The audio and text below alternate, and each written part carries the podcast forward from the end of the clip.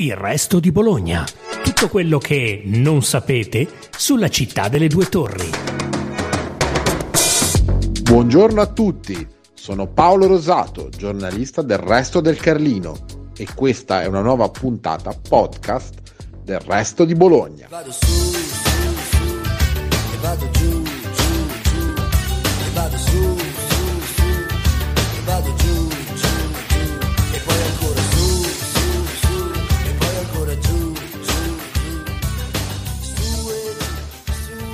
ci toccherà fare su e giù, su e giù per Bologna nei prossimi anni per la chiusura al traffico di parte di via San Vitale e di piazza di Porta Ravegnana. La Garisenda non si sente benissimo, c'è un problema strutturale che va risolto e il comune, per precauzione, ha deciso di chiudere quell'accesso al centro storico. Una decisione importante che limita chiaramente il taglio dei bus in centro e che pone sul piatto nuove possibili pedonalizzazioni. Si parla tanto dell'area sotto le due torri, di via San Vitale certo, ma la discussione si sta allargando anche a una prima porzione di via Rizzoli e a parte di strada maggiore. La valutazione su quest'ultima è in corso, come ha detto il sindaco Matteo Lepore. Di fianco al tema della mobilità c'è quello, ovviamente non meno importante, dell'impatto di una chiusura del genere sulle attività commerciali. Tutti i negozi che guardano con il naso all'insù la torre dovranno sopravvivere a un inverno lunghissimo come il comune è già al lavoro con le associazioni di categoria. Intanto, però, in questo podcast partiamo con le impattanti modifiche alla viabilità, nell'attesa che il comune vari un nuovo piano della mobilità complessivo, atteso entro dicembre.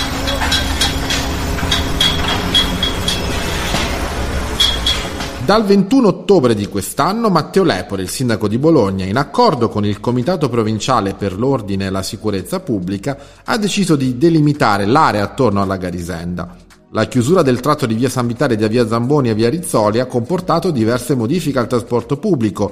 Sono stati deviati per esempio i bus 14, 15, 19, il 25 e il 27, le navette T1 e T2, la novità principale, rispetto a deviazioni già sperimentate durante i weekend 80 Days, riguarda però la linea 14, che da lunedì 6 novembre, nei giorni feriali, non viene più deviata sull'asse Santo Stefano Farini, ma sulle vie Irnerio, Indipendenza e Ugo Bassi. In questo modo il comune ha inteso favorire l'accesso, con il trasporto pubblico, all'area più centrale della T, per chi proviene dalla parte est della città 90 Days invece, la linea 14 mantiene il suo percorso sull'asse Santo Stefano Farini.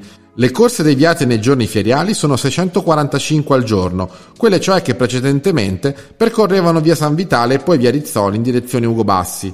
Le corse di bus che continuano a transitare in via Rizzoli sono invece 1187, di cui 654 proseguono per strada maggiore e 533 svoltano in via Castiglione. Per facilitare invece il passaggio sull'asse stradale di via Farini e via Santo Stefano, direttiva attualmente pesantemente solcata dal trasporto pubblico con alcuni disagi alla viabilità generale ai residenti, sono stati effettuati alcuni lavori straordinari provvisori sul manto stradale. La chiusura del tratto di via San Vitale da via Zamboni a via Rizzoli ha comportato poi diverse modifiche alla viabilità. Il blocco alla circolazione è posizionato subito dopo via Guidoreni e tutti i veicoli hanno l'obbligo di svolta a destra in via Benedetto XIV, eccetto veicoli operativi a servizio del cantiere, nonché residenti ed accedenti ai passi carabili, mezziera ambiente e mezzi di soccorso.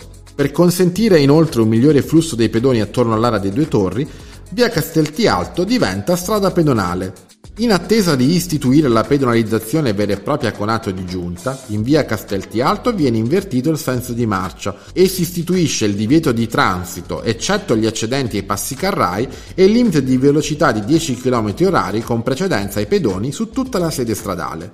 Le bici che arrivano da via San Vitale, se vanno in direzione di via Zamboni, devono procedere a mano per un paio di metri davanti alla gelateria Gianni, mentre in direzione di via Rizzoli devono procedere a mano fino a via Rizzoli. È garantito poi l'accesso ai residenti, al pari della consegna merci e a chi deve accedere all'area attorno alle torri.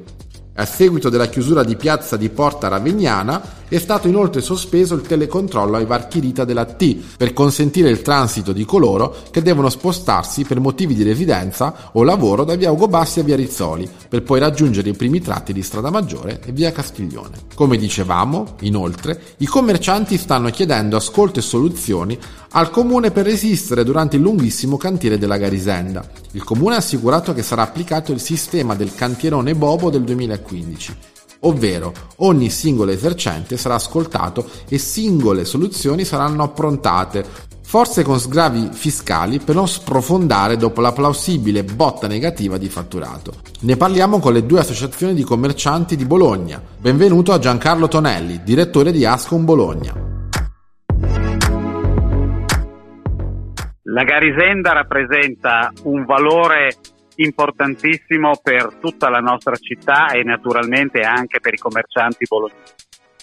Però così come è importante tutelare e garantire il presente e il futuro della Torre Garisenda, ma anche naturalmente della Torre Asinelli, è altrettanto importante garantire il presente e il futuro delle centinaia di attività che intorno alle torri si sono create in tanti secoli di lavoro e che ancora adesso sono ben presenti non solo in via San Vitale ma anche in Strada Maggiore, in via Zamboni, in via Ristoli, in via Castiglione, cioè in tutta quella parte della città che oggi viene messa in discussione rispetto a dei provvedimenti che verranno presi per tutelare per alcuni anni i lavori di ristrutturazione e quindi di consolidamento della Torre Garisenda.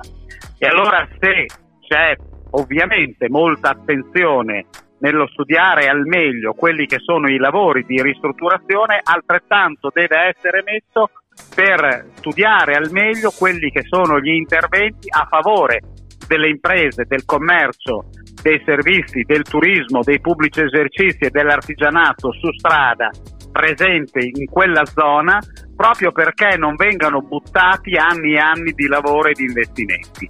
Quindi noi chiediamo da un lato un confronto su quelli che saranno i provvedimenti che verranno presi di pedonalizzazione della, della, della zona.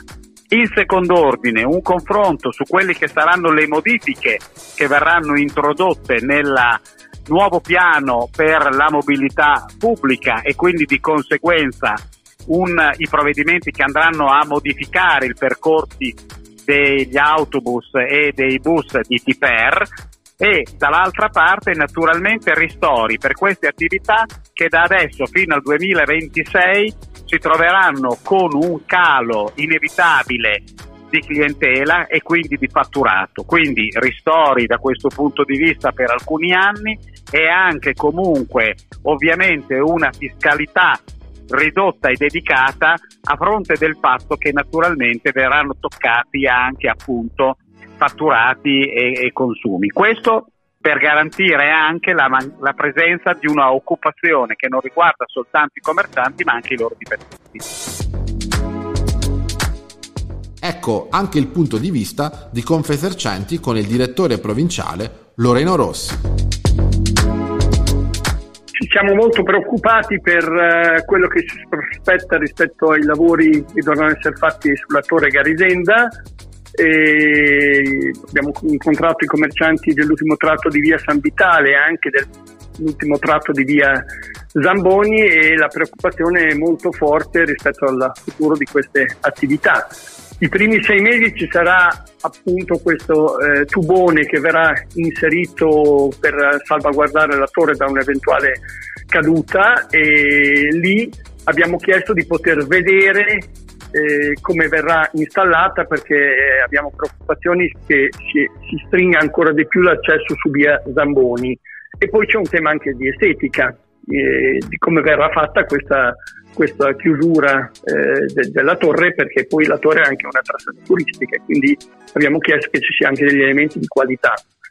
Rispetto ai commercianti abbiamo chiesto che si metta in campo naturalmente degli sgravi dal punto di vista della Tari, tassa rifiuti e della cosa, suolo pubblico, ma sicuramente non sarà sufficiente. Noi chiediamo che andando a valutare i cali fatturati e andranno esaminati attività per attività, nel senso che ogni attività ha una merceologia diversa, è un caso a sé, il comune metta in campo anche degli indennizi, perché probabilmente ci sono attività dove eh, bisogna lavorare su indennizi, c'è molta preoccupazione in alcune attività rispetto al pagamento del canone di locazione, perché se cala il lavoro, soprattutto nella zona di via San Vitale, abbiamo visto davvero preoccupazioni di attività che erano aperte anche due anni fa, da poco, e che quindi hanno preoccupazione di non riuscire a pagare il canone. Insomma, chiediamo al comune di essere vicino alle attività di commercio. Poi ci saranno tre anni o quattro di lavori di ristrutturazione e un domani la pedonalizzazione di quella zona potrà diventare anche un fatto